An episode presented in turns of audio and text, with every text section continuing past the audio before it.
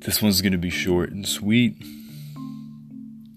I don't find there's a lot wanting to flow through me.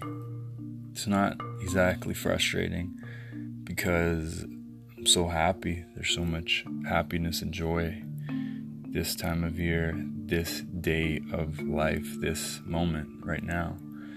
And part of me is frustrated because I'm wanting to create and express, and another part of me is like, there's just so much happening. Maybe this is the time where you take in and fill up because there will be other times where you'll feel like everything's running out. So I'm trying not to judge, I'm trying not to overthink, I'm trying just to be here right now. And so, heart to mouth continues.